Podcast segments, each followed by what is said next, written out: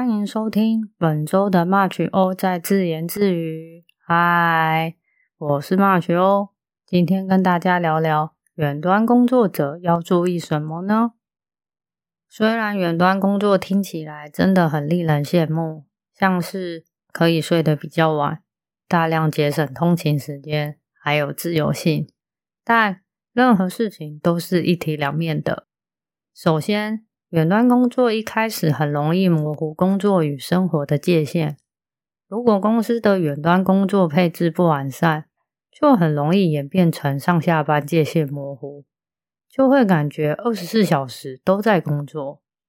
所以这时候远端协作软体就很重要。我的经验是使用 Slack 加 Notion，这样一来，有关工作的沟通和事项，只要关了软体。就不会再接收到任何讯息了。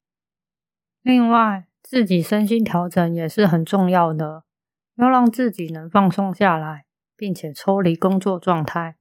毕竟，原本的上下班有地点来作为区隔，可以让自己的身心有意识到现在已经是下班，也能透过通勤时间作为身心转换的缓冲。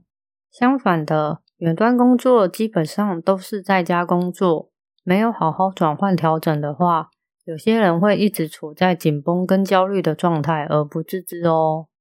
再来要注意的就是保持社交活动，有时间要多出去走走、运动、晒晒太阳，不然一整天都待在家里是会发霉的。保持适度的运动也是蛮重要的。然后，因为在家的时间变多了，出外接触人群与社交氛围明显变少。有些人会因此产生孤单感，缺乏工作动力，然后会有点反常，这些都要靠自身去调整与注意的。我自己是大概花了一周的时间去调试。那今天就说到这喽，希望远端工作的大家都能开开心心的，拜拜。